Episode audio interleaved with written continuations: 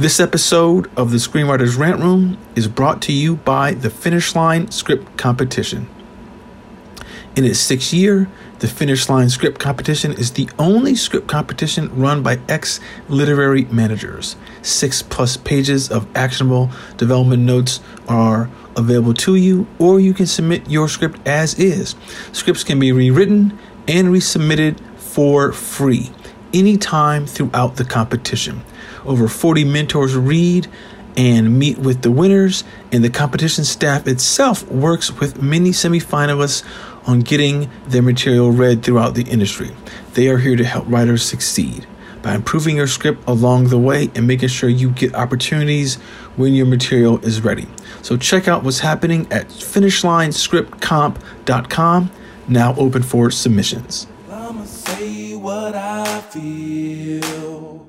And I promise to keep it real. Welcome to the Rant Room.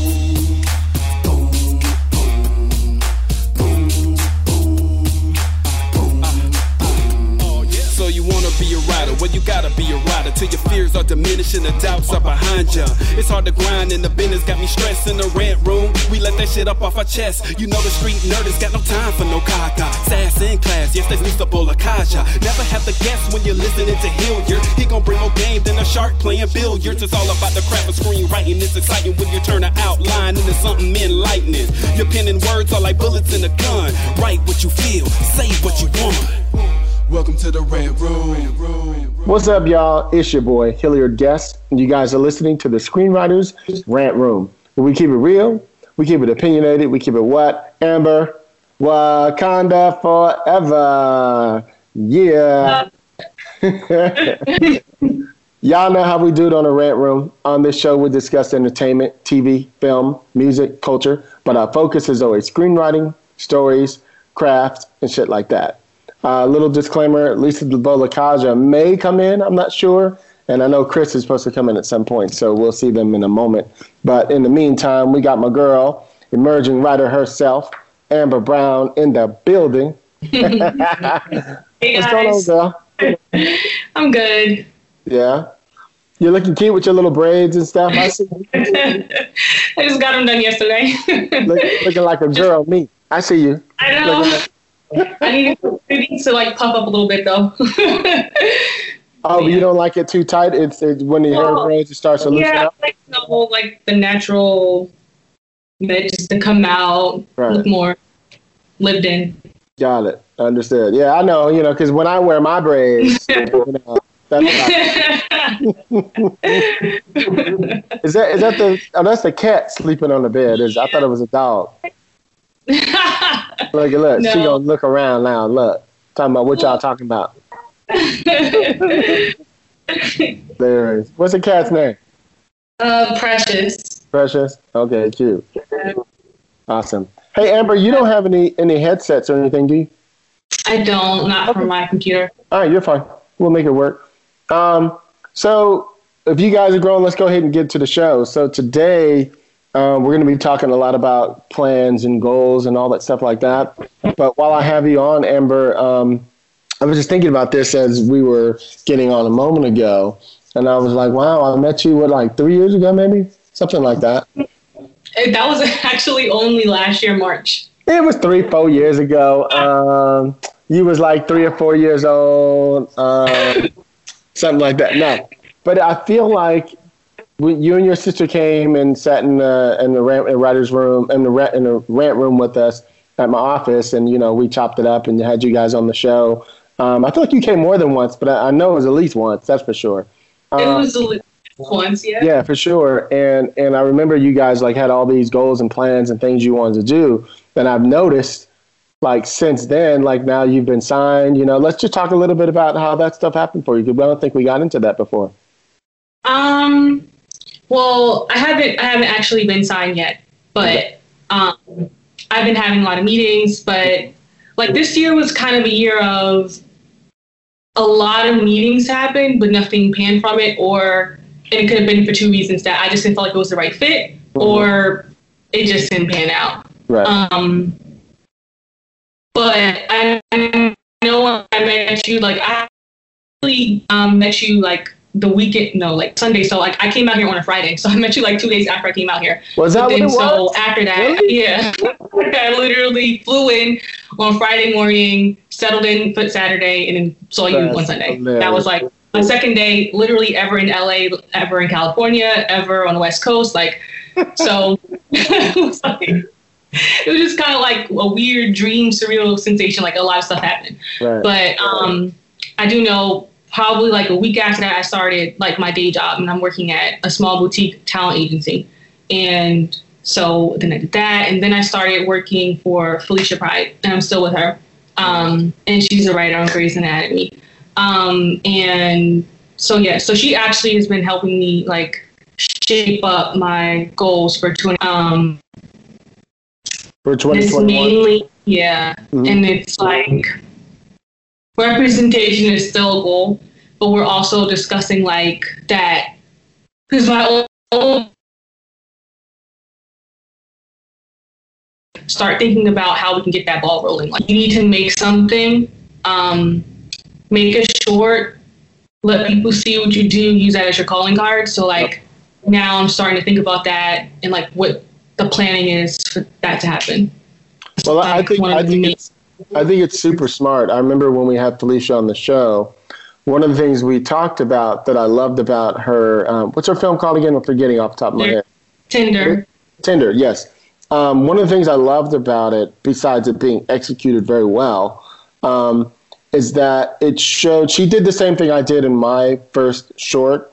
Mhm. Um, you know, ten years ago. Now I'm progressed to movies and all kind of shit. But and um, the interest, what you do, I always tell writers this: if you're going to make a short film, make something contained, right? Yeah.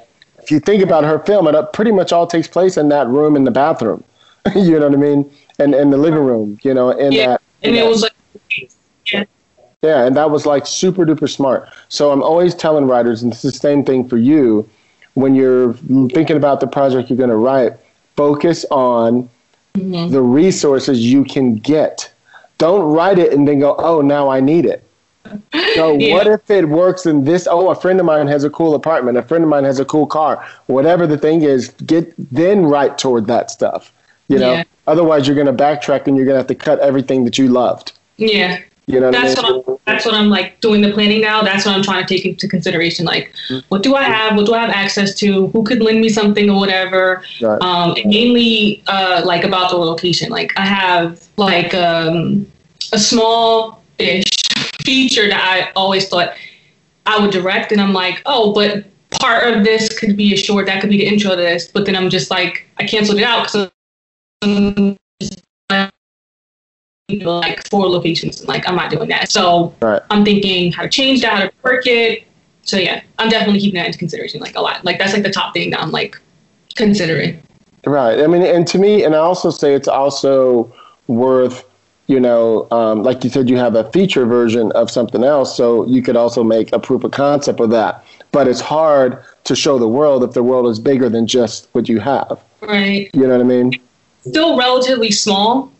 Um, it's more of a like an emotional story than a bigger because usually I like to do like thrillers and all and stuff like that. But this one it has like a, a big reveal twist. So that goes along with what I like to think of as like a cornerstone of my writing. So it still has that, but it's not going to be with guns and explosions and all this crazy stuff. Right. So, um, but yeah, so I, I've, I've been trying to think just how to make things. Was on set with Felicia. A one day shoot, just this one big space that had a bathroom, a living room, and a bedroom. So it was just like super easy to change, and the time was good. It just flowed. So I'm definitely like taking that out of her book. Like I want it to be as contained as possible. Yeah, like my project that I did, my first one is called Troublesome, and it took place on a subway train between a therapist and his client. Mm, And they're the only two people on the train. And yeah. so, and at first, I had written all this other stuff that happened, how they got mm-hmm. to the train, all this other stuff. And I'm like, wait, I don't need any of that. All we have to do is start on the train and we'll back up and understand how they got there. Mm-hmm. You know? So it mm-hmm. turns out they're inside of a tunnel, you know, and the, tun- the, the train had just got stuck inside the tunnel and they're the only two people trapped on the, on the thing. Right. And it becomes this therapy session gone wrong Smart. and yeah. And the big reveal is that the therapist had it set up the entire time. You know, he knows the the compo- the conductor, Mm-hmm. so he was able to get him to stop the train in the middle of the tunnel and Yeah. let him have this session to get the the the um his client to reveal his inner demon. You know, Yeah. so, yeah. So I mean, that movie did did so well for me. It got critically acclaimed. It did all these things, and it opened doors for me to start producing other people's projects. They're like, "How did you get a subway train? How did you get a star in your movie? You know, how did you get all these things?" I was I just like, thinking, how did you get a subway train? um, it took a long time. Chris, Chris and I talked. Hey, Chris. Chris What's up, Harris came on. Um, How you I was- doing? Amber and I are talking about um, plans and goals and stuff, and she works with Felicia Pride, and she was Uh-huh. talking about how Felicia um, has her, you know, trying to make like her own short film right now, you know, to like be her own boss and to like, you know, make her career and have something substantial as opposed to just a script, which is something we talk about all the time, you Yeah. know. Yeah, yeah, So, yeah. yeah. So I was just awesome. talking with Felicia. Like her birthday was like I think Thursday Yeah. or something like that, like Wednesday or Thursday. Just all right. give her a shout out. You know, you know, I, I forgot to tell her how much I, I loved her movie Tender. Oh, so good. Could be, could, I guess when she was on earlier in the year, I wasn't was I missed it, but I and, and I hadn't talked to her in like probably all year. But I, but you know what? I thought I saw her like a couple weeks ago. I was at the DMV getting my car handled, and I saw this um. And I, I'm pretty sure I saw her like she was in a Porsche SUV, and I was like, "Is that?" Yeah. yeah, Uh, yeah. Oh, Oh, shoot. Look at, look at Felicia rolling. I see you. I know she's doing this. I was like, you know, Hey, Lisa. Hey, I meant to hit her up that day, and then I started email. Then I got, I got uh distracted by stuff with my show, which is crazy. Hey, so we got Chris Derrick and Lisa Bolekaja just came on. yes. Hey, what's up?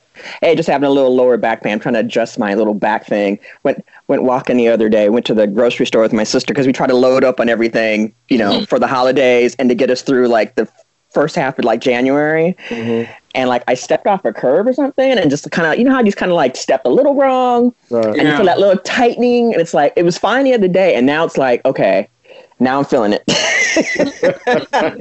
so literally when i get this call i have my big giant what do you call it the big exercise ball so i'm going to roll it up against my back and kind of do some little squats against the wall so i'm like ooh so if you see me like cut to the video real quick it's because i'm grimacing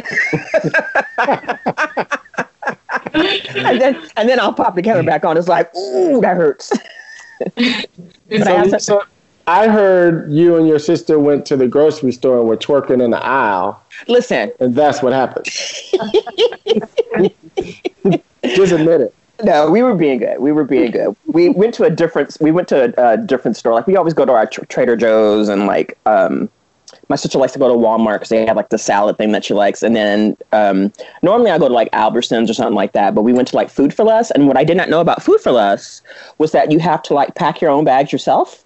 Yeah, I said. So you know, so they have like a good name, but like they had a lot of stuff that I wanted. And so I'm sitting there talking to the woman at the thing, and oh, how are you doing? How are your family holding up? And I'm sitting there, and then she's looking at me, and I'm looking at her, and then I realize, oh, oh, I'm That's supposed your to job. do this part. That's your job. That's why it's food for less. It's your job. That's hilarious. You were just standing there for five minutes. Right? and I'm like, so is are we just having a good friendship moment and we're bonding, or? And I realized when I looked to my left and saw like other people looking at me, like, yeah, what are you doing? It's like, oh, And and you're supposed to bring your own bag sometimes. Oh. right? No, some people used to. They don't do it anymore. They they give you the bags now. So, uh-huh. but I realize I am good. The only thing I need to work on is my Trader Joe's because Trader Joe's they know how to like organize stuff like Tetris. Yeah.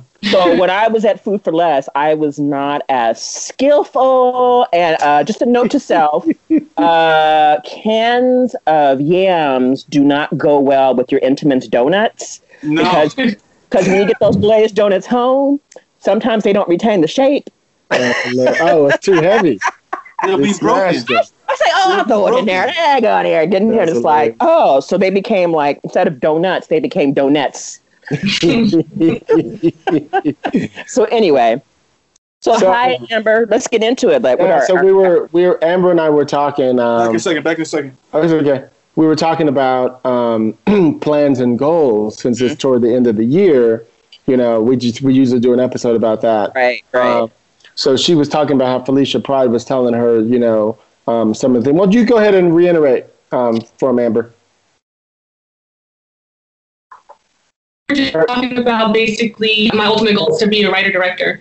And so she's like, well, why don't we start a plan of how to get you there? And the first step should be to, you know, make a calling card, which will be a short film. And so we were just thinking, like, you know, and me and Hilliard were just talking about how, you know, doing something contained is like the best thing you can do. And, and so I was like going through some of my scripts and seeing, because I have this one feature that's um, pretty small and I thought, oh, I'll just take out, and it's like based on a relationship. That's the main focus, so it's really character driven. So I'm like, this will be the best thing to do, and um, so we were just trying to like, I was trying to massage it and trying to see like, how can I make this as contained as possible, just in, I'm thinking like one house, it, it works for this one. Um, and then just thinking about my resources and what I do have, I was just like making a list of like who I can ask for a favor, things like that. That's exactly what you have to do, especially on that first one. you know, is to find those resources, and um, but it it was actually one of my strengths, which is why um, um, working my way up in the last you know ten years of doing over twenty something projects. There was a time when my husband, and I've talked about it on the show before. My husband was the um, the president of the neighborhood council in Hollywood. So that meant that he knew every owner of every store, every mm. building, or whatever. So I would be like, man, I need a I need a building that has like a 360 view of the Hollywood sign. He'd be like, oh, my friend owns a building at blah blah blah. You know mm. what I mm. mean? And I would be like, ooh, maybe we could get that. But the problem is, you use it in one movie, you can't do it again because you can't. It's no longer a favor. you know what I mean? As, as, as Chris and I learned with, the project we did with Architects of Crime, we needed another one that had a roof and all. So now we had to go downtown and pay for it. you know what I mean? So, but but it helped initially that I was able to help you know younger um, um, or even emerging you know filmmakers get their projects done because I was able to help them get locations they never would be able to get. You know, certain restaurants or different things. You know that that I was able to make the money, the the budget look like it was really expensive. You know. So, so right. like, here's my suggestion, because I might do another short right now. These guys at the acting, um, at the acting class that I teach at, um, they asked me to direct something, and mm. I kind of feel like you shouldn't pull something from your short. I mean, from your feature. You should like you should create something that there's two things that you should be considering when you're doing d- directing stuff. It's like how do I want to, you know, like be known if I do this, this right. calling card? So if I want to be known as someone who does like, you know, like really intimate dramas, you know, then you should create one that is, you know, that can solely center its own for that and then people people like will see, oh, you have that in your movie, but it shouldn't be from your movie. It should be its own thing. Or you should say to yourself, I want to do something that's like, you know, that's directing something. I mean, uh, like like like that's a really strong point of view as a director in terms of like in, terms of like like the, the visual component of it. So then you want to like decide what that is. Perhaps that's something that's got no dialogue or very very minimal dialogue. Like I remember, like when I was at USC, they at this at the summer thing, they don't let you shoot with dialogue mm. because because they want you to understand, like you know, like the term about something is cinematic is is is um, is uh, is thrown around all, all the time, but what but and and it's misused by like ninety percent of people. But what they're really trying to say mm. to you mm. is, can you tell your story in pictures only? Can I watch it without the sound and understand what's going on? Yeah, the classic um, hit, the, the, classic Hitchcock. Like you should yeah, be able to do that. Yeah. Yeah, because the thing, because you know the thing that like you know, because the thing you know, there's certain certain guys who watch your movie even today. Like I've heard that Steven Spielberg, when he watches people's work of new people, he turns the sound off to watch it. You mm-hmm. know, it, it, it, it, so because he wants to see, can you tell me this? You know, do you understand the language of cinema, which is not the language of of of like writing dialogue and stuff like that. It's a different thing. So so so so there's that there's, there's that you could consider too, you know, or you can say to yourself, mm-hmm. I'm trying to be someone, you know, because a lot of times when they when you, when you come into to direct like say television, they ask you the executives ask you, so what's your style, or you know you know like what turns you on, and it might be like well working with actors turns me on, like that's what I really get excited about the whole process. So that if so if, if that's what turns you on, then the piece you do should be something that's you know that is got some great kind of is like this is a lot of type of acting in it. You know, like maybe it's not because if you do like some intimate drama, it's a very specific type of acting. You know, but if, but if you're gonna do you know like just just like like all the fireworks and shit like that, then you know that's a different piece to write. You know, like I just did a scene from August Wilson's The Piano Lesson in the class and it's like a great little scene because it's like. Wait, which fam- which which what scene did you do? Oh, it's it's the scene where it's it's Berniece and Boy Willie are arguing about the piano, and she starts talking to you know, and, and it gets to the accusation that that Boy Willie got.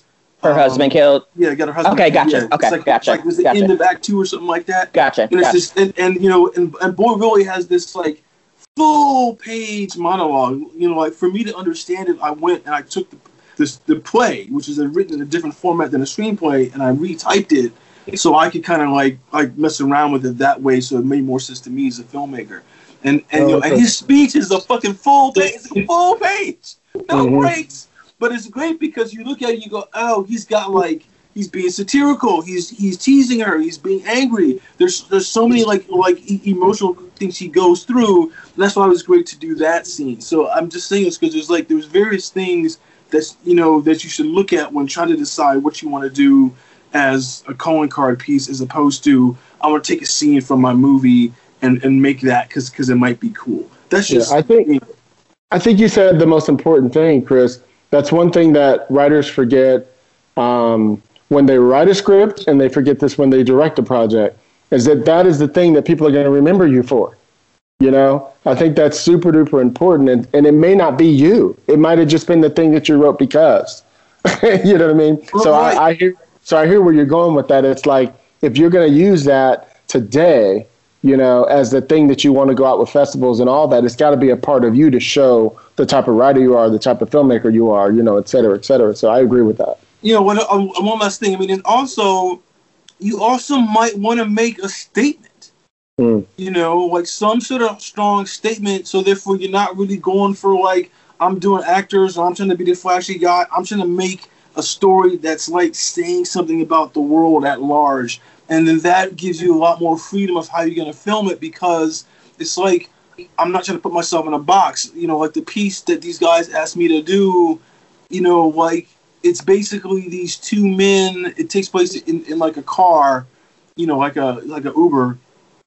And it's basically these two men are having this conversation about it's an older guy in his 50s and a young guy in his 20s about like how the dating scene has changed you know mm-hmm. you know like with that generational gap and with the rise of porn and with the rise of like you know like the whole thing with like with me too and mm-hmm. and and this whole thing about consent and everything like that like and, and, I, and I was like this is dope because no one was talking about this right. like th- like there's a conversation that men have amongst themselves in response to all of that but it's not on screen yet it's a generation gap for yeah. sure Mm-hmm. You know, so so something like that that you could do too. You know, so.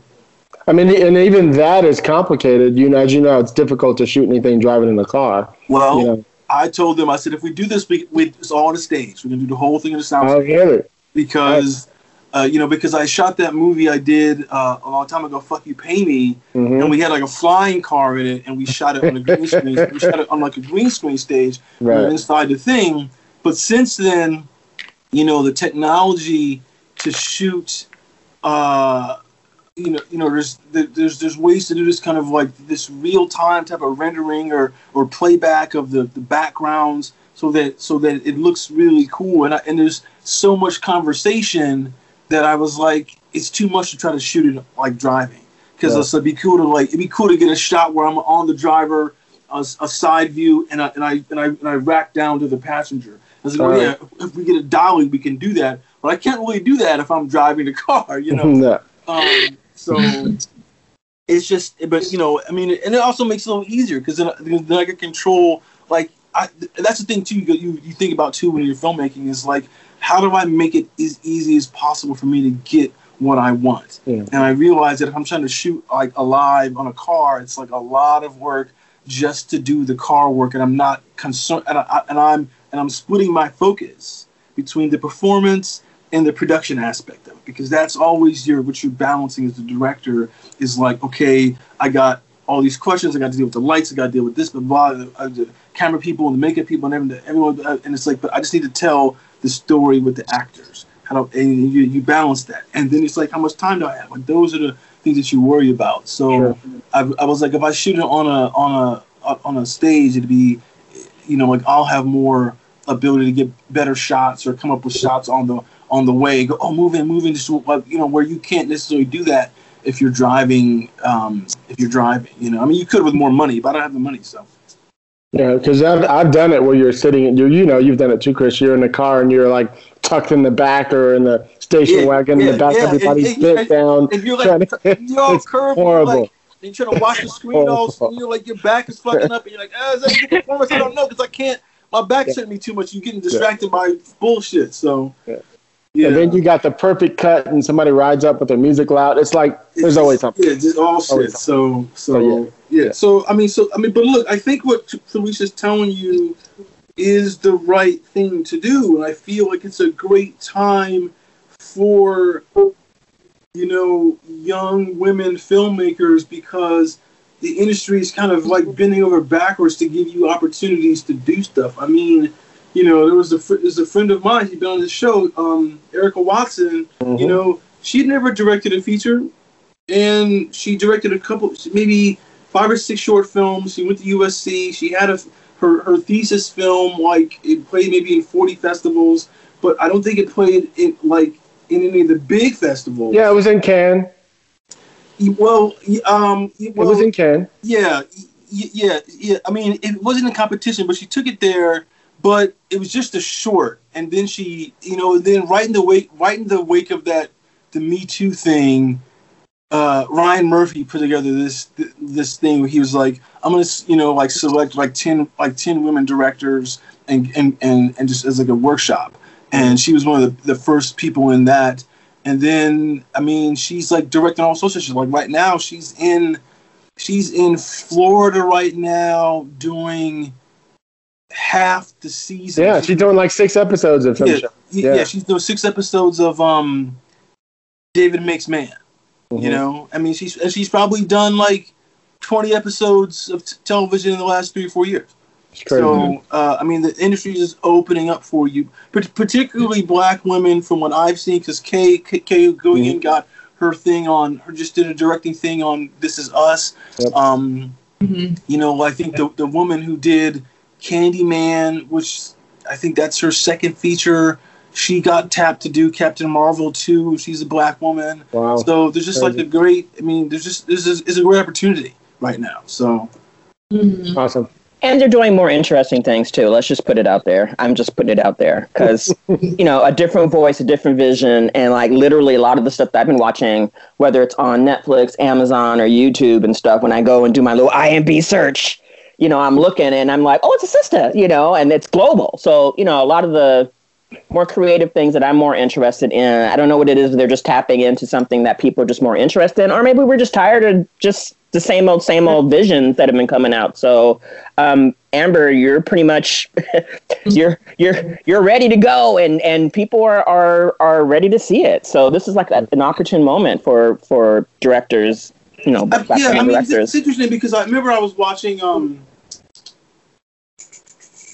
Queen and Slim. I was watching Queen and Slim Mhm. just like in the wake of the George Floyd uh, protests, you know. So maybe it was like in June or something like that. Mhm. And I was watching it, and I, you know, and I, what's her name? Like, uh, I forget the woman's name. Like, um, Lena? the, So the director. the director, the woman who, the woman who directed it, she had, she had done some stuff for like Beyonce and stuff like that. Mhm. And it's kind of like, you know, the thing that you see from, for, you know, from black women directors is because they're very entrenched in like color and style in their own life, it just Mhm. feeds over into their filmmaking. You know what? Whereas like the vision you see from like a lot of white guys is it's a very you know like dry, bland type of view.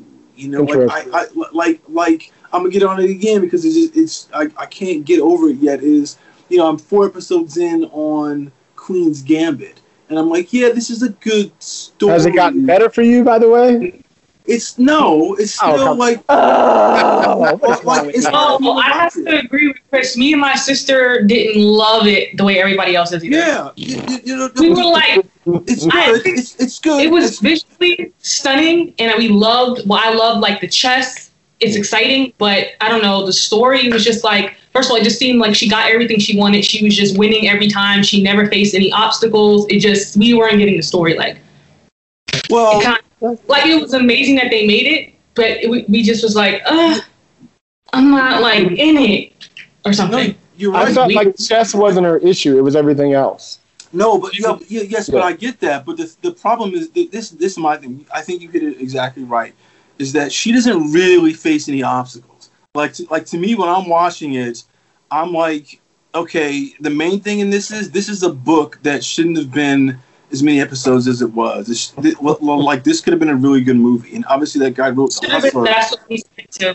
you, you you know but but but but to me but to me visually it's bland visually it's a bland piece because it feels like it, it there's a it's it, there's a there's a there's a style to it that has taken over what you see on like a lot of netflix shows and I'm just kind of like i could see you know what But, it's not but as I'm, interesting. I, I'm going to insert myself in here. That blandness Added to that story. is, is what black women are bringing to their work when they're doing things visually. They're, they're inserting a lot of cultural things that gives a richness to it. And I think the blandness of the Queen's Gambit is important because I feel like it was such a white world that they were in.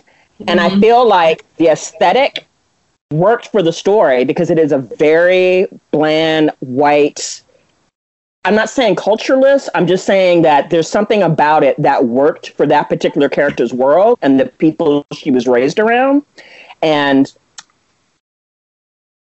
that's why I think black women are bringing something a little bit different because even when you mention like Queen and Slim, uh, even when you mention, you know, or we talk about things that have been popular and been popping for a while, like Insecure, or if we talk about uh, Michaela Coel and York, or, you know, any other the black women that are bringing certain things. And that's why I'm looking forward to seeing what this new um, uh, Candyman's going to be. There's just something that black women bring that, that adds layers to something, you know, and like you can look at a shot and it could be the scene, it could be giving you like, you know, extraneous information, but visually there's just something a lot going on that makes me want to go back and look at it again and resonate and sit with it for a little bit. No I'm no no I'm and glad I- you said that. And I think that's a gift. Um, black people in general give. Because give you another example is I just finished Steve McQueen's Small Axe. Oh, right. The last episode just dropped uh, this past Friday. It's only right now for the first season is five episodes, and I think he's directed most all of them, and I think they're written by him and a couple other people. But there's just something, a richness to it, and it's very specific to the West Indian experience Mhm. that I don't think that anybody else can bring to that. And that's when you bring those extra cultural. Because I, I was the last episode that just came on is called Education, and it was about the how West Indians back in the 80s were put into special education classes purposely just because of racism. And it's no different than over here. right And every scene you're watching, even though there's like the, the A story that's going on, the B story for me was all the cultural thing, whether it's the food, whether it's the glance, whether the things that are in the house that are very specific to West Indian culture, or, you know, just something about it.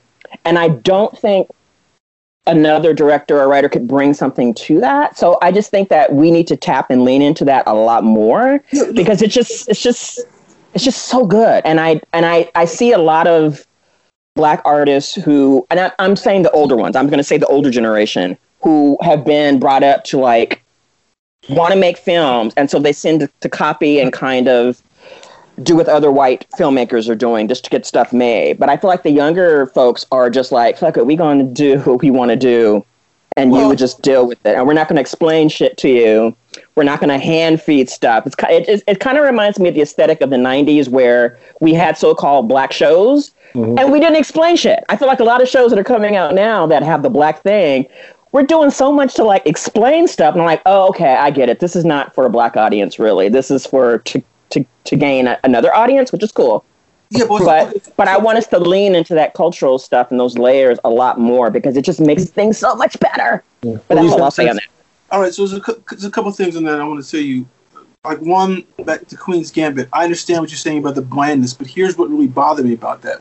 Like, like they go to Mexico City, and it looks fucked up, and I'm like, okay, now you're in Mexico City, that should look different, and it didn't. And But so- are we there wait, for wait, Mexico City? wait, wait, no, wait, we're wait, there wait, for her to no, whoop no, ass No, but okay.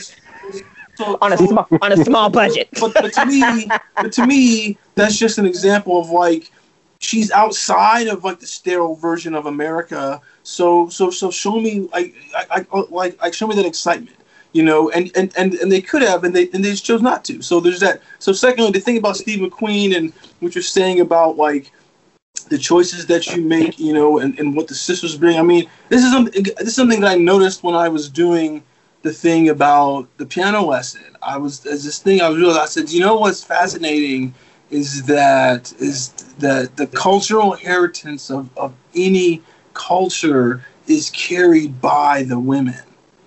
You know, it's, mm-hmm. it's it's it's because they're the ones who are raising the children. They're the ones who are Especially who, black women. you know, who are keeping, making the food, keeping the Yeah. recipes, doing all that. You know, and it's interesting because you look at in the piano lesson, it's like because boy Willie, he wants that money so he can like set set something up for the future for himself and for everyone else. And it's like I'm I'm I'm doing that drive, drive, drive capitalism. And Berniece is like, no, we have to, we gotta like retain what we're about, what we're mm-hmm. really, really about. And I think mm-hmm. that is is it was is is, is interesting thing to say about that. Interesting you say too about the thing about the direct the old school directors and what they bring and what they're trying to copy, you know, and what the new people are trying to do.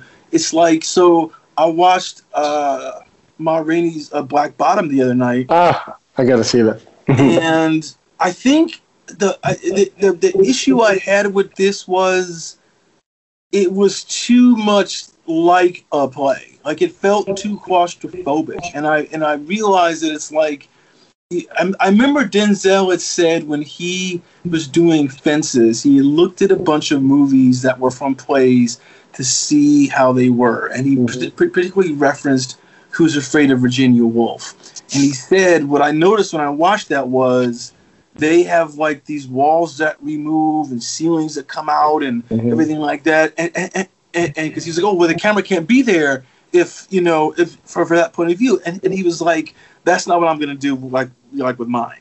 So he Mm. kept it. So it's like so so so you didn't really use what so like like the the thing about the theater is that the theater forces this sense of like you have to really be engaged and to make believe and they use all these kind of like tricks mechanical tricks to help you do that and i feel like that's where he missed out on that in fences and also in you know this this new film. Because the guy who directed it like George Wolfe he might be in his 70s i think right now. And mm-hmm. and he did a good job directing the play and getting and getting great performances out of the actors. But i feel like they, that's something that they should have opened up and and it and it i think it, it would have a stronger feeling if they did open it up more you know be and i, I agree.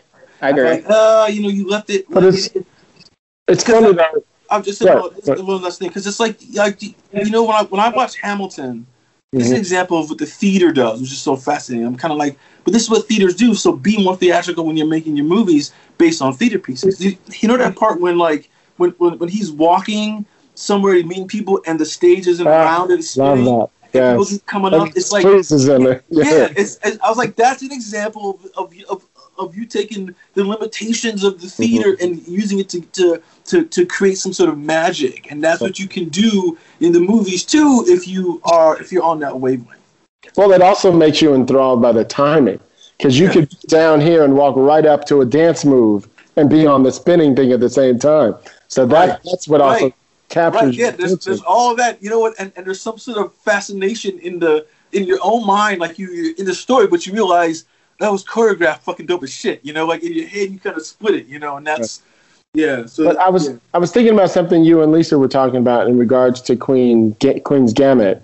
and I remember the episode uh, when they went to Mexico City. I remember thinking something very similar to you, Chris, because I'm very. You got to remember that the audiences are so much smarter now, and we are also part of the audience, even though we make projects, right? And so I remember thinking, boy, they must have not had a big budget when they went to Mexico. They did a couple exterior shots, and ninety Yeah. percent was Yeah, inside of that the money hotel. was tight. Yeah, that money You know was what I mean? tight. Mm. Yeah, because I, I think that was part of the problem, Chris. You didn't get to see the feeling of Mexico City. Like for instance, for instance, her mother was out with the uh, the the Latin The guy, yeah, The Yeah. Lothario. Yes. but they never really went to anywhere extravagant to make you Right. feel Mexico. You know, it was more in the hotel room or whatever. That it was like, Right, or downstairs in the right. in the club or whatever. It didn't feel big, and you Well, know yeah, they have the budget. yeah, it didn't You know feel big, what I and, and, and, and, and it also didn't feel hot and sweaty the way Mexico City is, you know, because Oh, they could have been there in the winter time. It could have been the winter time. It's not always hot and sweaty in Mexico. there's no It's cold. look, look, there's no winter in Mexico. Listen, I live on the border. I live on the border. I've You been down there when the I north. You live up in listen. the north. I have there sat there where it's the We're at 7,000 feet sea- sea level and it's in the middle of a Oh, volcano. stop, Yeah. stop it, sir. So, Amber, I think it's really cool that you're going to make a project. Um, I think I like what Chris is saying. I'm sure you already have some ideas of what it is you want to do now. Now that you've been talking with Felicia, but it is it is something to think about. About you know what is it that I want to say and do? Does my project when I come out with it is it going to be the thing that I want to be out with first? You know, is it worth coming up with something else? Just be thinking about that. You might not be at that point, but I'm really talking to you and to the audience at the same time. And So- also think about what you know Felicia's work did that made it like pop for me. Like the first time I saw it, and then I had to watch it a few more times and then share it with everybody. Is you don't even know how the characters. The characters are the thing. I mean, I know a lot of times people want to razzle dazzle, like I want to show people what I can do as a director with all this other stuff, but I'm just telling you.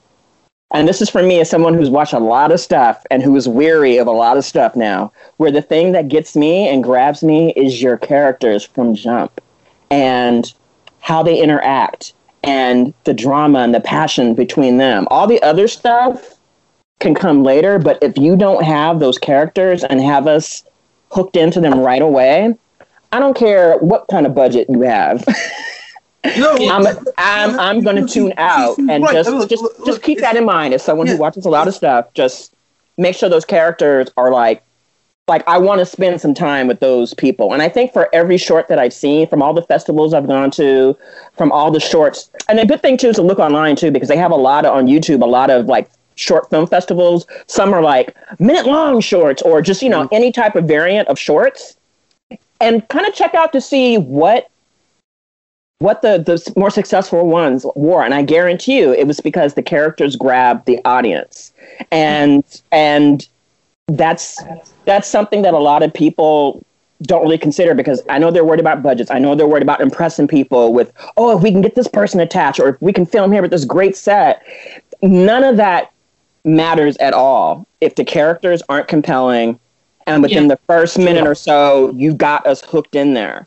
And Yeah. None of that that's, matters That's, that's well, well. That's what I was saying. You got to say to yourself, what kind of director do you want to be? And I'm talking with guys who are showrunners and stuff like that about who they hire. And when I was talking with Chris Kaiser about this, and he was like, "Look, you know, like I'm probably gonna watch like three to five minutes of your movie. He's talking about a feature." You know, so it might be the same with the short. And the short, you know, like the short that I I told you I was working on, you know, with these guys in the car, it's like they that you know, like I gave the notes on a draft, and it was like the story didn't pick up until maybe about around page three, you know, three or four, and, and I was like, Mm. it's a long time one- in the short. yeah, I, I said number. I said number one. This has got to be like so, like like something's gonna happen to tell you something about the character Mm-hmm. on page one. But that's also so, something that you should be doing on your features too. Is like page one, you better tell me something to take me to page two. But it's but it's, you, you got to compress that with a short. And and and what Lisa's saying is absolutely right. See, here's the thing: people will, people are not going to judge you on, you know, what camera system you used or you know what the location is. They're basically going to say, is this lit acceptable? And are those characters in the story compelling to me? Does it Like- sound good? Yeah, I mean, yeah. Oh my look, God. I, I- I mean, look, look. there's- Say that one more again, please. Look, th- th- there's the basic bar of like of, a- of a style of production, but which you know, which is a given. So I'm, I'm not even saying that I can judge you on. I'm saying, look, you just get a few things straight, but then you got to say, what is the story I'm telling, and who are these people?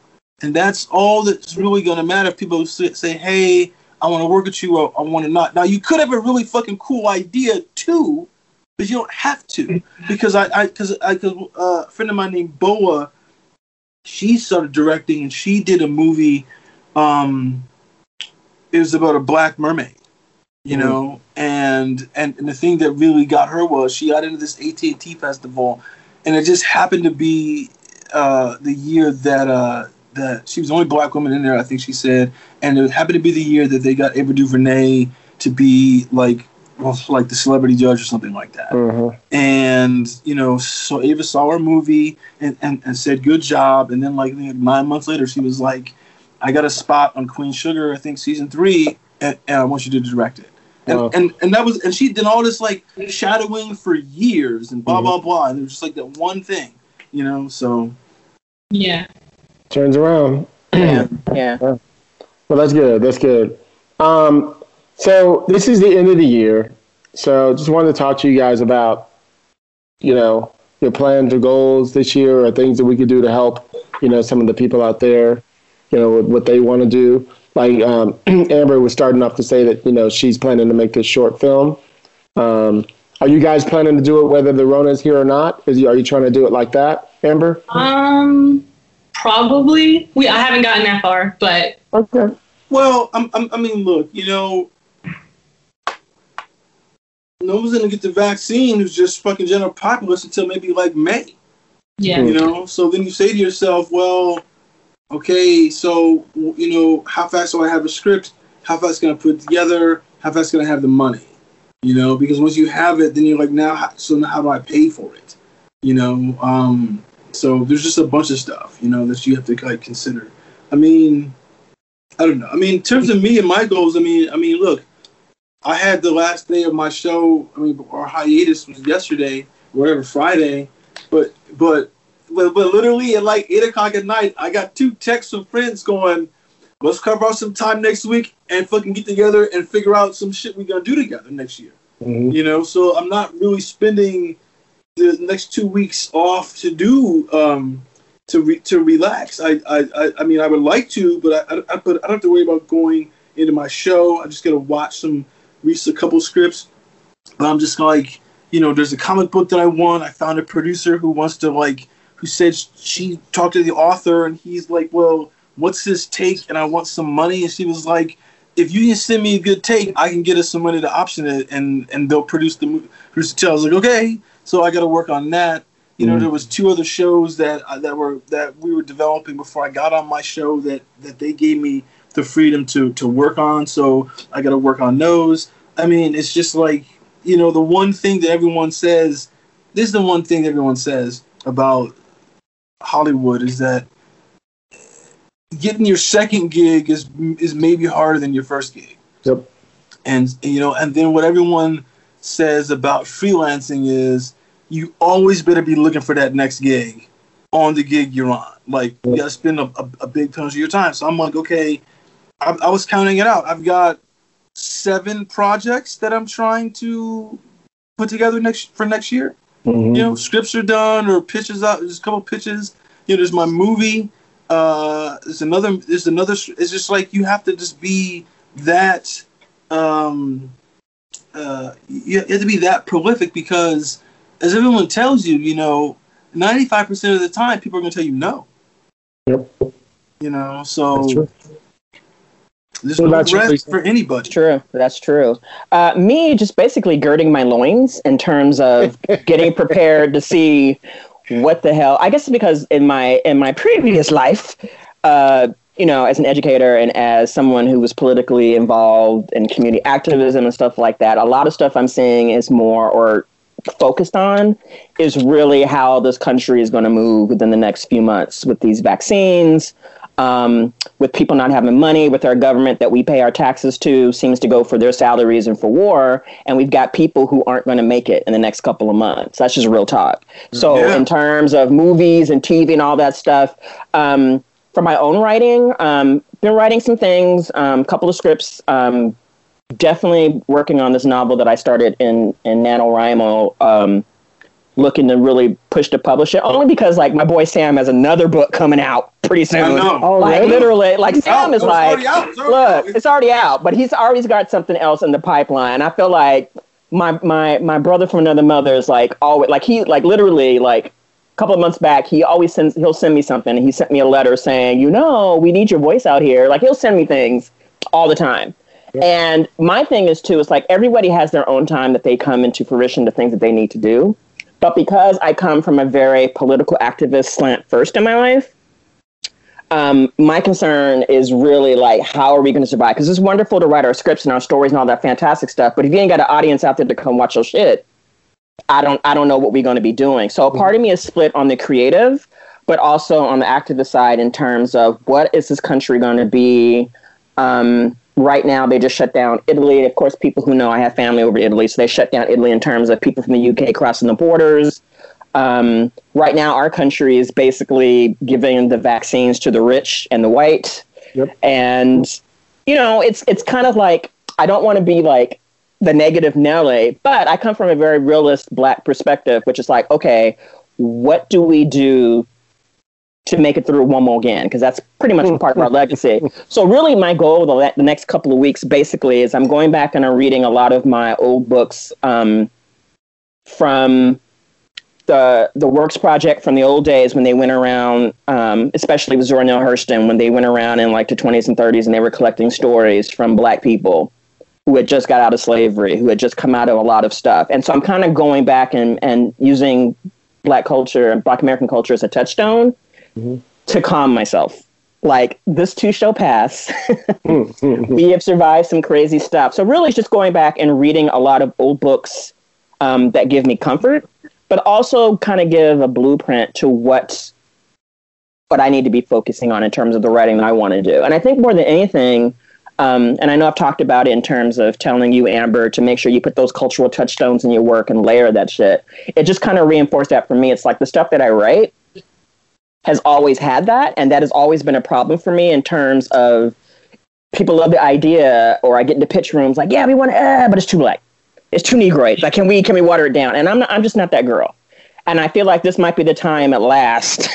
yeah, I was about to say, I think we're in a different time now. I think time is like In the last five wanna- years. Yes, we don't want to water stuff down because the stuff that has always been popping is not popping no more.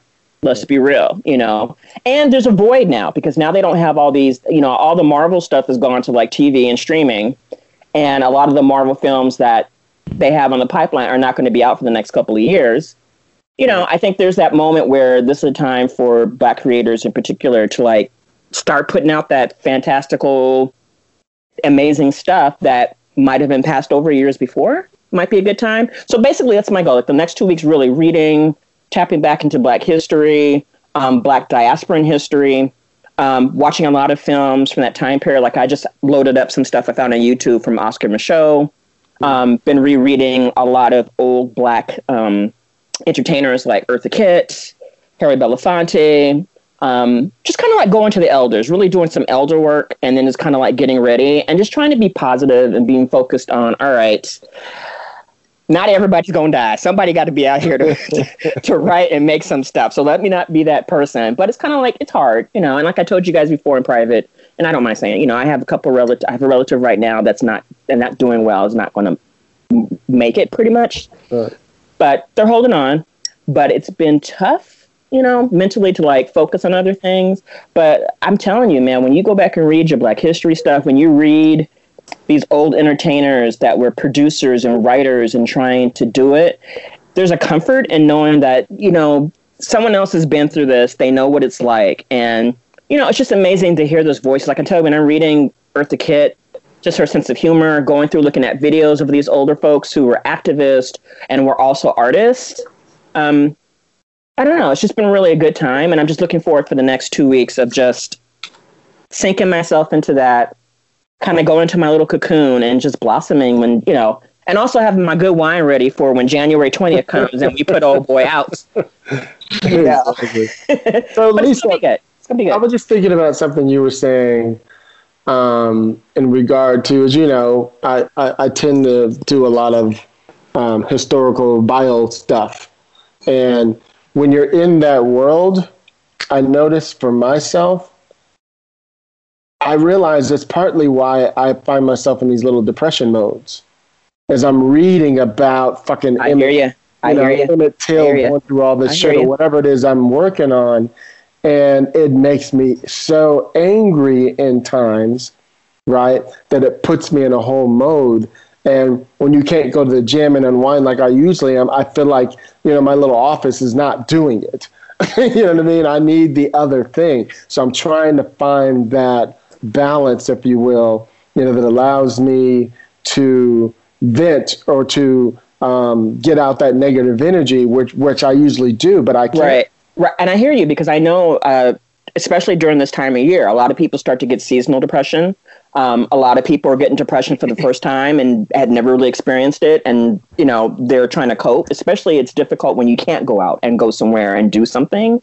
But a couple of things that I've been doing in terms of like dealing with that, especially those of you who do have depression and cope with anxiety too, is it really helps to find some really fun have a playlist of fun, uplifting videos. Like for me on YouTube, like I'll give you a name of a person who makes me laugh and it makes me smile and it combines my love of the black church and also my love of just black people being black people. there's a there's a guy and some of you guys know this person. He's been on on YouTube. His name his name is Kevon Carter. I think it's K E V O N C A R T R E R. And he um, has a YouTube channel and basically he's like a um, he's a musician, he's a pianist, and he plays for a lot of like churches and stuff like that. And what he does is he does these fun videos, and they're only like a minute long. Like usually they're like a minute, 69 seconds long. And he'll like do something called Fix My Song, and he'll also do fun stuff. And with the Fix My Song videos he does, it'll be somebody who posted a video and they're probably terrible singers, usually somebody black who like think they jamming and they're really not.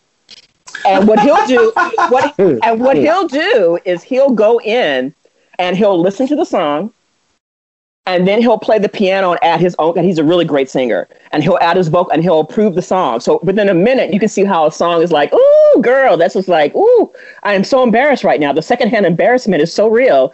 And then like 10 seconds later he'll take the same vocals that you just saw and he'll split screen it and then he'll play and it like oh my god it's jamming and it's doing this thing. And he'll do stuff like he has a couple videos is like how how bass players and guitar players act during a church service. So basically, it's like the band in the church and how they talk to each other, or he'll have something called when the singers didn't rehearse the opening and they change it without telling one of the other singers. And he has one where it's Tank and another singer who's like the background singer for Monica, where it takes down a bunch of videos where he's just warming up and people add their own vocals to it to sing with him.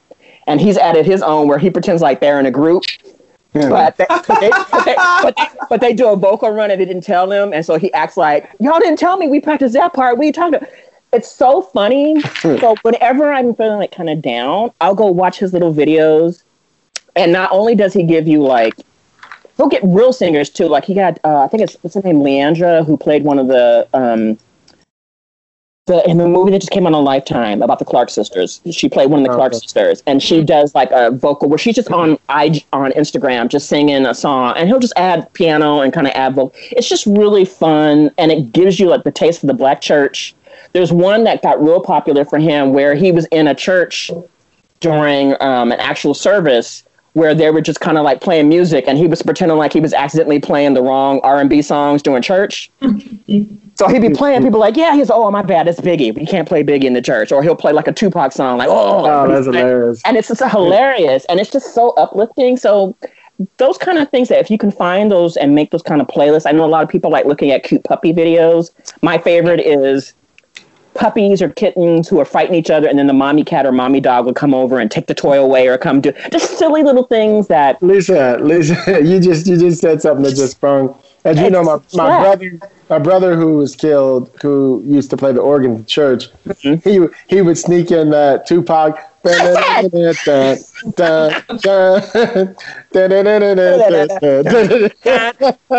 And we all always like, Jesus, like, wait a minute, is that Tupac? Yes, yes, yes. And it's that kind of humor, and it's very black. And if you've been raised up in the black church or been around a black church, and even if you're a black person who didn't go to church, I'm trusting me, trust me.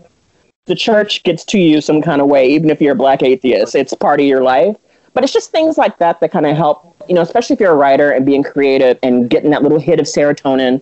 Um, it's a little better than weed, a little better than your your little the things that we do to get over. But you know, as far as writers and being creative, you've got to try to find that kind of positive things, especially when you can't go out somewhere and have that. You know, I mean, we can walk around our neighborhoods, but it's not the same as getting in the car, going to the beach, or going to the gym, or going to hang out with some friends who can talk you through some stuff. And you know, it's it's it's difficult, but like I said, try to make some playlists of some really things that. And I got like a playlist of 150, 200 things, and I'll just let that go. And they're short; they're not long. Mm-hmm. They're usually like a minute, 30 seconds long, cute little things. And I promise you, it does kind of like alleviate those feelings, and it, it gives you a little bit of more strength to go back and like, okay, I can tackle this work, I can tackle this next scene, or I can tackle, you know, thinking and mm-hmm. marinating some ideas. So just something. Look, Amber- I'm, I'm telling you right now, I have a playlist that's is called Bad Mood, and I just turn it on like just whenever I'm in a bad mood. I just It's I- called Bad Mood. yeah, it's, that's what it's called, and, it, and, and it's like because like I've and I've curated it over the years, over the last maybe like five or six years. It's be like maybe like it's, it's maybe like two maybe two and a half hours of songs. And it's mm. all stuff that's that's just like this just like fucking really really light mood stuff that that like always brings a smile to my face, and I use it in you know I mean you know I don't do a lot of uh, alcohol. I, I maybe drink maybe like a, like a beer or two like every quarter. I smoke no weed. I do no other type of drugs. I just I mean I I use music that way to like to, regulate my mood and um you know it's it's interesting. It's it's I mean I I I've, I've noticed this more that I that I've I've done this is that it's the one thing that I really really love so much about movies more than television is how they use the soundtrack. You know, because this the soundtrack is kind of like it's limited in a television series Right. because they're trying to they're trying to spread it out like over every episode. And I just and I realized like how specific and how important that is to, to you know to to, to, to frame to, to framing my point of my you know my point of view and just framing my mind. And it's, it's something that you know I just think people should do because I think what Lisa's saying is true. I mean, like we have to get you know we it's a it's been a tough year and it's a really strange time. It, but you know, like I saw someone post something today and said, "You all thought 2020 was bad. Wait till it turns 21 and can start drinking." And I was like, you know, and I was kind of like, "Yeah, it might be really bad in, in like the first year, the first month coming up." I mean, because because because we don't know how more denigrated this country is gonna be as we get closer to the election. I mean, I read something the other day that your boy Trump, your boy Trump, he can't go to Mar-a-Lago. He can't live there. That, that his that, what is it was the homeowners association around there said because because of legal precedent where he uses it as a business too Yeah. and there's some rule or law down there that says that you can't live there also and have that as your business so they're trying to not let him stay there Yeah. which is y'all should have been doing that like four years ago but i guess it got bad for y'all too so Well, I heard he's trying to change that rule, of course. Yeah. well, He well, yeah. yeah, I mean, it's something he signed in '93, and they basically said, "Well, well we'll give you some leeway when you're president, but but but guess what? As soon as you stop being president, then well, then we're to be on your ass, and guess Uh. what? We'll be suing you too. So there'll Wow. be, so it doesn't matter. Doesn't matter where he's going, he's getting sued. But but all that shit means that he'll just stay in the news and be this damn this this agitated force that that, you know that we can't get rid of, and it's just absolutely terrible. So um, yeah, it's just a time to find the, the, the right time. I, I know you, I think you made a good point, Lisa, about you know, you know, are, are people going to be around to watch movies and TV. If, you know, when the if if they don't fix this damn economy and shit like that, you know. And it's hard because like literally Netflix has dropped a lot of great stuff that I've just just not had the energy or mental bandwidth to really check out. I will say I have checked out The Guest. Um, it's a new Korean horror thing, and it's one of those ones that I actually hit it by, by accident and had the mute button on, and so I watched like the first ten minutes of, of it without sound, and then I'm like, oh, I need to watch this with the sound to see what's going on, and you know, but it's like certain things I'm like, That's what you know uh, it's good if you could that's that. when you know it's good. It's like what? And there's another one that just dropped. It's oh god, on. It's another Korean. Uh, hor- Koreans who just know how to do good horror so- stuff. That's going to grab me. That's just. It's just so entertaining.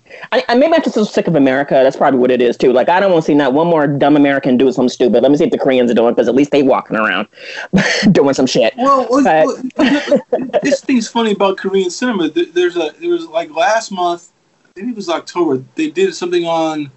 There was a thing on Criterion Channel called the New Korean Cinema, and it's not like you know basically the same because there was such censorship until around '98 to 2000. So these last 20 years have been this like explosive time period of, of people making movies in Korea.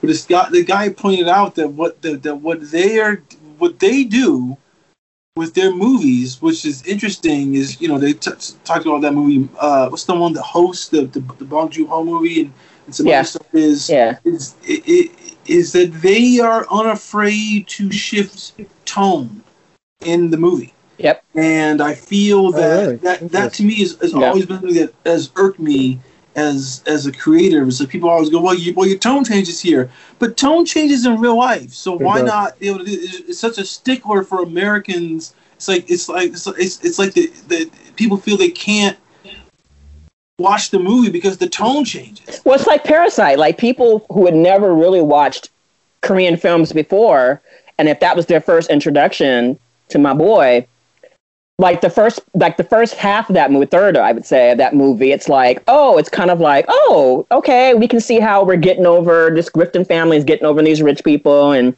okay, these rich people are kind of like flaky anyway, so fuck them. Go ahead and take what you can get from them. Do what you got to do. And then it's like there's a moment where you could literally visually see the shift and you're like, what the fuck? And it, it took it threw a lot of people because they hadn't been accustomed to seeing films that are willing to do that kind of shift immediately and not go back. Right. that's that's the thing about Parasite. Like once it makes that shift, bitch, we're not going back. Ain't no, it's Well, not, well, it's not going back really. Uh-uh. But with the Parasite, that was cool is is that one shift in the middle, It was like chapters in that. It was interesting. and then there's Yeah. another shift at the end. Like you know, it, Yes, it, it, yes. it becomes a, it becomes like a little slasher film at the end. I was like, oh shit, you know. So it's it's it's fascinating. I mean, I I, I really think. I mean, you, you know, I tell people all the time. I, I something I realize is is that because I had watched a lot of like foreign cinema, you know, throughout my formative years as a as a filmmaker, as a writer, I was assuming other people were too, because these these movies that were being Yep. talked about. Yep.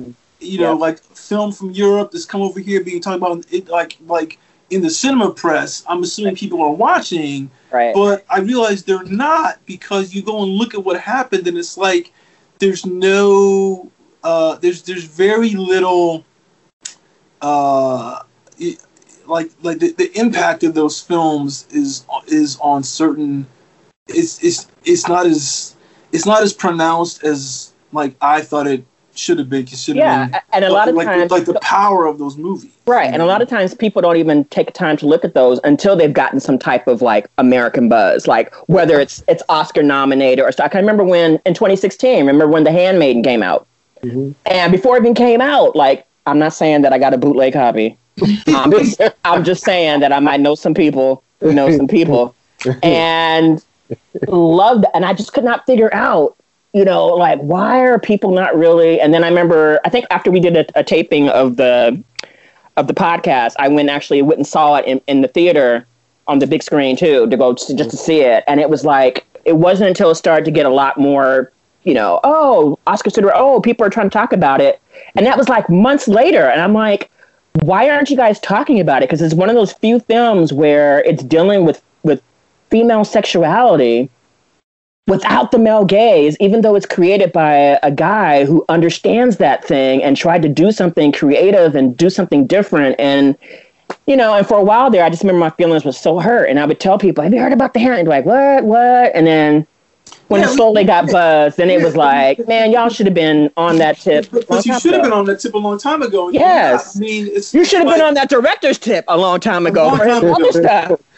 Like, Yeah, I I should not. I should have. Been, there should have been more people in that theater in West Hollywood when I went to go Yeah. see it. And it's like I just get so ashamed. I'm like, I am so ashamed of you Americans. No, yeah, because because you say to yourself, you're in West Hollywood. You're that's that's where all these these so-called film people are. You're a filmmaker. You know, and you're not going no to come and see these movies. You know, because because because you'd rather go see. You know the 18th like iteration of Friday the 13th or some bullshit like that. hey, hey, hey, You hey, know. hey! You put some respect on horror. even even if a dead horse, even if a 13th dead horse has been dragged out for the twentieth iteration, I don't want to see. still got to put some respect Show me horror's something name. new instead. Show me something Yeah, new instead because because the new stuff.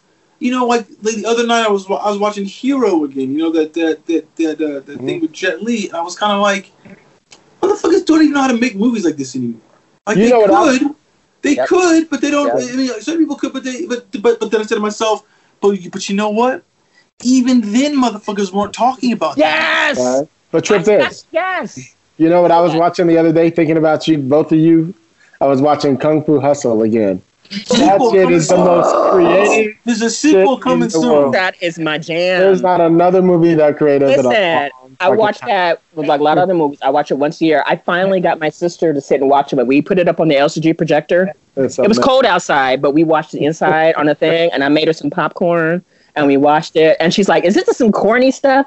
I'm like, "Look, some corn has flavor, and you and you There must enjoy. corn. There There's is sweet corn. is sweet corn, and you've got to And it's one of those it, like from beginning to end. There is not one It's dead so creative. space. It's so and creative. it's so creative and it's so it has heart it has all the stuff that i love about martial arts and rope work it's got funny characters like a spaghetti western. it's a going spaghetti. It's western yes and i love the story of the lead actress who plays the uh, landlord because she she went on the i think i told this before she went on the audition with a friend who was actually auditioning she was just there to hang out Oh, okay. and they just said, "Hey, why don't you just do this thing?" And she's one of the most iconic characters in that thing with her hair curlers and her dangling Yes. cigarette. And she takes them sandals off and is beating the shit out of all her tenants. and I'm like, "This is my this is my jam." Yeah. And it's it's one of those classics. And I'm glad to hear they're going to have a sequel. It's been a long time coming, though. Well, but see, but again, because you know, like, look, that movie it mixes tone, you know, and, And Americans, for some reason, we're wired not to like that. we're not, we, we, we don't Americans don't like it. But see, the thing that's interesting, though, I said I said to myself now is, you know, for independent filmmakers, you don't have to make your movie appeal to Americans because Americans have kind of shown that they're not that, that they're not interested in this. They're not interested in going to the theater much anymore either. You know, so you know, and I mean, and the and and and the and the and the revenue thing is has flipped. So seventy percent of the movie, the money comes from the international audience, international Right. market, and only thirty percent from the U.S. Sure. So if so, if you're gonna you know like forego some of the audience here because you know because why because you because you want to do something different, then it's it's not really like a bad financial bet because there's gonna be people who are gonna who who gonna respond to it. They're Right. totally gonna respond to it. Hilliard, Well, what what are your plans? I don't think you really. I mean, I have not. hint, you have you hinted some things, but I don't think we really heard. Because I wanted to talk to Amber just a little bit more about that too. But um, I'll keep it short. I mean, I got a lot of things that I want to do in the new year. Um, as Chris knows, like I'm ready to get back on a series again. you know, before I've just been developing and creating shows and all that stuff like that. Um, but now I'm like ready to get back on an actual show. So hopefully in January I might be on one. We'll see. Um, and then um, I have a couple movies that it's looking like if only thing we, we got we're out to actors on, you know, about one of them. and so and it's actually the actor we I thought would be perfect anyway. So I'm not to say until we until he says yes. um, and then, um, cause yeah, cause I want to get, I want to get back on the set, man. I missed the set. I know the set is different now and all that other stuff, and we had to go up on our budget another two hundred thousand dollars just because of Corona. you know what I mean? So it's, we were going to make this movie for like six hundred grand. You know, we went up to almost nine just to make it for Corona. You know, what I mean? And so um, those things, those things happen. You know. Um, anyway, so I want to do that. Um, so let, some things are coming back for Tulsa. Things are coming back for Sylvester. You know, with some big companies. So I'm hoping that works out. Oh, please, please, because I just reread uh, this punk book on black women and punk, the Mhm. punk scene, and it talks about Sylvester. And like I said, I've been going through some old stuff, and it's like, oh my god, I keep praying for you, Hilliard, because I think it's it's one of those stories, iconic. And every time I see people mention or they know who Sylvester is, I get so excited because they just don't realize what he brought to just American culture, not just music, but just culture in terms of the LGBTQ community, just in terms of just just expanding how we. And it's like every time it comes around, it's like why the. Fu-? But I have to like you know what, in in due time. So I'm always praying for that to happen. I just want to be first. That's all I know. Well, no, well that's that's the thing. You actually can only be first because you know we got to wait like another 20, 25 years. I mean, to me, the I, I was talking to to like to you, girl Gesha about her script about uh about like um Hattie McDaniel and Mhm. Selznick. I said there, I said, I said, you know, I, I know people are responding to your script, but, but I think you got to do one thing. You got to go back and do one little polish. And I say this about like as many period pieces as people come out with. It's like you just can't tell the story of the person. You got to either find an insight that is relevant to everyone, so it's very universal, or you got to look at it like a science fiction movie and say, how does this comment on our current times? Mm. And it might just mean where I'm just changing through. I'm, Right. I'm, I'm changing the dialogue right. like three or four scenes, and then and that's enough to like push it to a different place. Right. Because she was kind of bummed about that, and I was like, I mean, look, you know, I had to go back and do those kind of like tweaks in my well script, and because I was thinking about it more and more, I, I was like, how do you do this? How do you really push it so you're not just like saying, here's a story that you don't know about, because Mhm. that won't get enough people excited and um, it, it, or find some way to wrap it into something that is relevant to today. Because, Well, like, I think what's good. Go, she can say. Oh, good. I was going to say we were talking with Stephanie Dunn last week, and she was talking about her winning script that she did for Finish Line script, and she was saying, talking about what you're saying, Chris. She did her Martin Luther King Chicago 66, 68, 66. 66. 66, 66. Her mm-hmm. Chicago 66 script came from the point of view, excuse me, of a little boy who was with Martin Luther King, who lived across the street. I mean, I thought that was a great.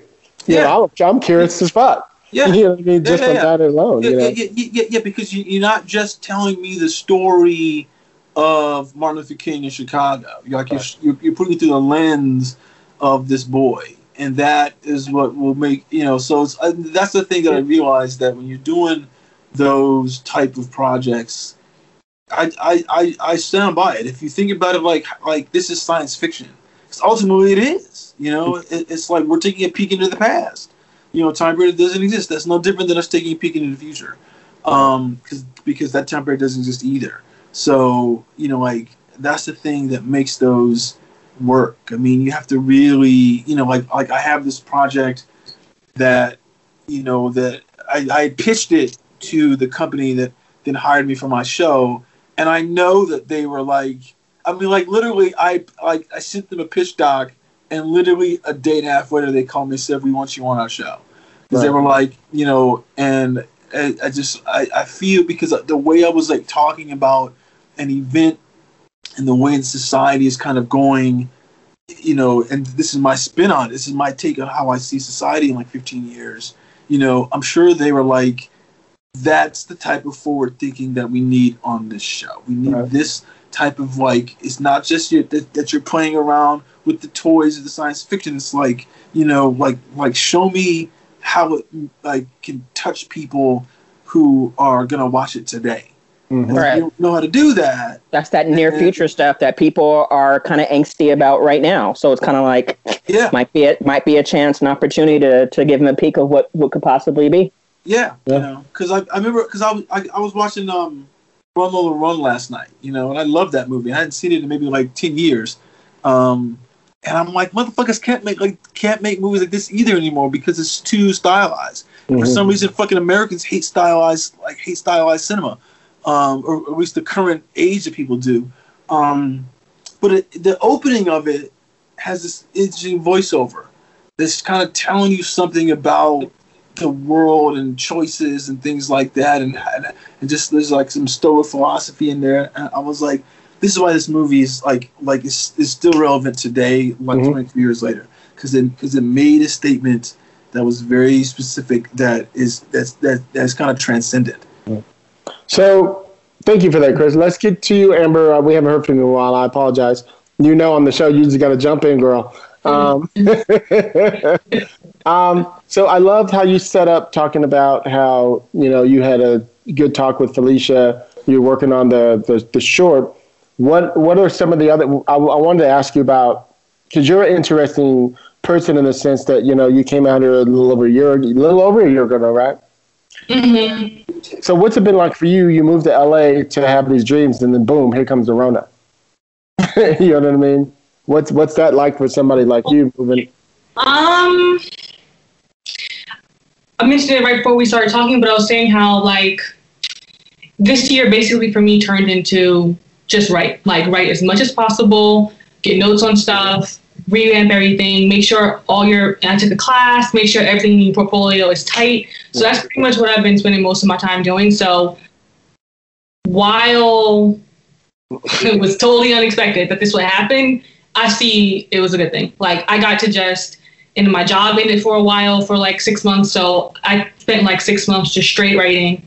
Um, new stuff, revamping old stuff, getting notes on stuff that I had kind of finished like in December, January. So it was like a really productive year for me creatively, like output cool. wise. Nice. And so like next year, I really want people to see all the new stuff that I wrote.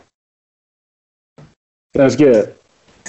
and and I'm also uh, working on. I'm still working on my book career. That part of it. So obviously, one it goes hand in hand. But so I have a couple of things going on with that. Like I have a manuscript that is with two agencies, like on the publishing side.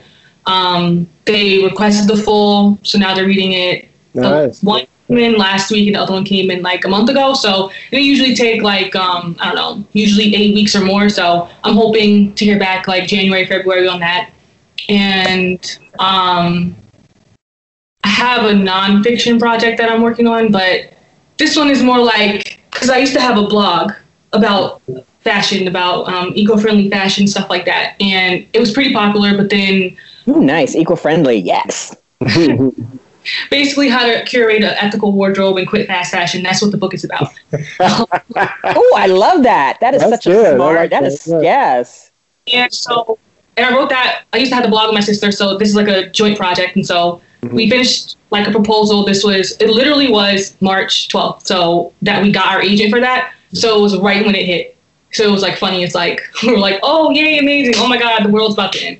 But um, so since then, basically, we wanted to ride out the big wave of the summer. And summer is really bad for publishing anyway. No one is really reading anything. And every, everybody, like most editors are women anyway, so they have kids. It was just a really bad time. So we decided after Labor Day, let's take it out on submission. So our agent took it out in October. And so now we're getting responses and stuff like that. And uh, like this is a project like it was this is more of a it is a passion project like I'm really passionate about the topic but if this doesn't pan out it's not like the biggest of the deal like i'm really passionate about my fiction Mhm. But basically there's this project that's coming out next year that's pretty similar i don't like it's totally different in tone Like, it's like some people like basically ours is like a tough love just do it and a practical guide of how to do this not why you should do it that's been done Right. Right. um, right. and that, and the project that's coming out next year is seems like it's the oh why you should do it and blah blah. Like we're over that. Like we we're trying to give you it, it's a hundred percent practical guide how to do this. So I don't know. We're trying to position it that way to differentiate. Plus that one's already scheduled I think to come out in March. Ours wouldn't come out until probably two years after that. So I don't know. I don't really have that much faith uh, in this particular project, but hopefully that'll be something. And, and it might and it might be a thing that pops. Yeah. You know, just the fact that you put it out there and then work on something else. And sometimes the way fate happens is the universe brings it back, and you're like, "Holy moly, that was just something I put out and wanted to do, but I didn't realize it was the thing now." You know, so Yeah. good for Like you it's for writing different things. Things. It's got good responses. Like the editors will get back and they'll say, like when she first sent the first round out, they all were like, "Oh my god, we're so excited!" But then it was just bad timing. Like it was Labor Day weekend, basically. Um, so now everyone's saying, "Oh, we're, we're gonna probably read over the break." So we'll see. That's what's up. Yeah. No, that's good. I was just thinking that sometimes, because every one of us has had a project that, and specifically Lisa makes me think about your uh, Griselda Blanco project before finally two years ago. It was Oh my God, I know. I mean, what, 15 years ago? Yes. So it's like, you know what I mean? What, what we've known is every, and for every project you come out with that you're passionate about, somebody else is too. You know, and that's why I always say it's about being first. Yeah. If you could be first and be the one, then that's the thing. But the other thing is that takes the pressure off yourself, especially writing a book, is mm-hmm. point of view. So if you if you guys are blessed, you and your sister, to get some more success, Hollywood and the industry, the book uh, industry, you know, are going to want to hear your point of view on that topic, regardless of it being another book. Especially if it's doing something eco-friendly and coming from someone who teaches outdoor science and one of those few black female faces out there that's talking about science and conservation and being that face for a lot of people who aren't accustomed to seeing black folk talk about those type of things that are important for humanity. Um, that that's a unique take, especially if I were Asian. That's what I'd say is like, what, two black women, eco-friendly fashion stuff, you know, that kind of stuff. I would have hopped on in a long time ago and been like, okay, this is this is the lick, this is the move. It's a new market, it's a new thing, you know, in terms of broadening the voice of that. So um, I'm looking forward to that. And you said the other project, the other book that you wrote. Can you give us? Is it? Can you tell us the genre? Is it? I'm just curious. Yep.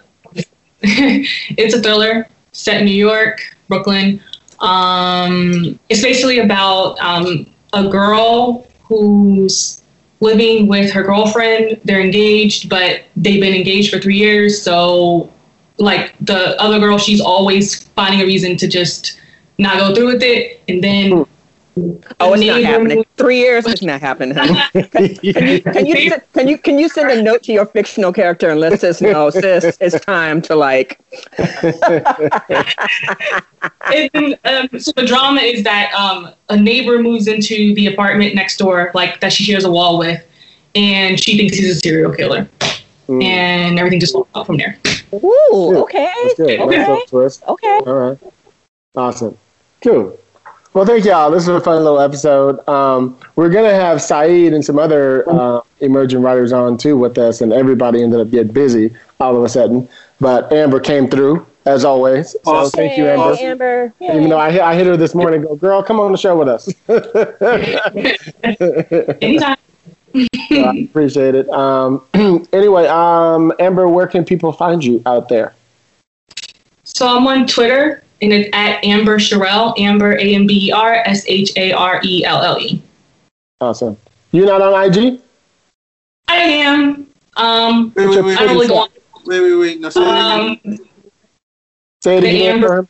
Amber Sharelle, A M B E R S H A R E L L E.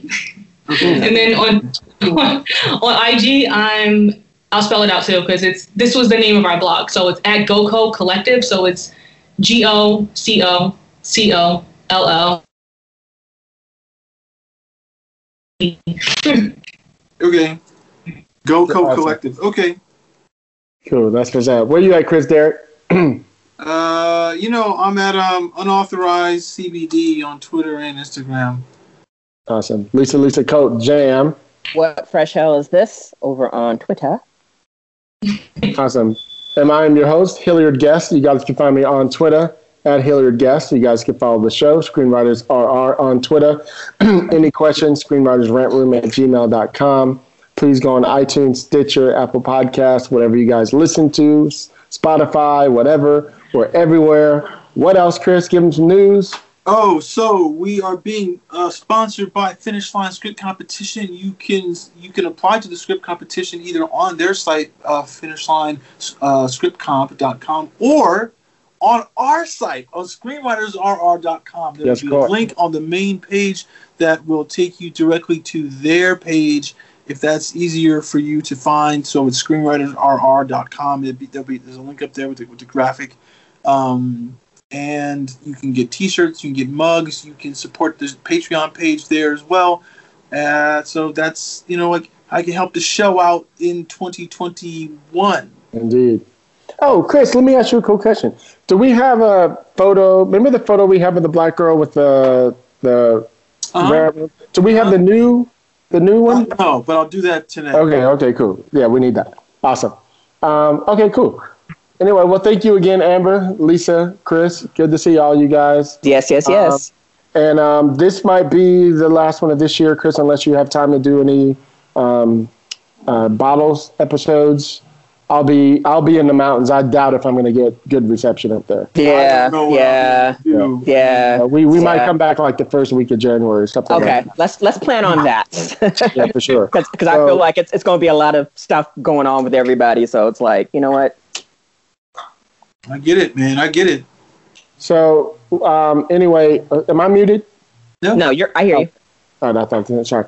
So anyway, so uh, wanted to wish everybody out there who listened to the show um, a happy holidays, Yes. good Christmas, and all that. Hope all is. Hope you guys have an amazing time um, with your families, and you know, everybody stay Rona free. That's a shirt right there, Rona free. Ron- Rona free. Rona free, bitches. anyway, Sir. well, thank you guys. I appreciate it, and uh, be safe out there. And um, you know, hopefully 2021 will be a better year for everyone. So all the love to everybody. You guys joining with me. You know how we do it on the rant room. On this Yes. show, we keep it real. Mm. We keep it opinionated. We keep it what, y'all? What? Wakanda Wakanda forever. Yeah. Ciao, ciao, Ciao. people. Be safe. Thanks. I'ma say what I feel, and I promise to keep it real. Welcome to the Red Room.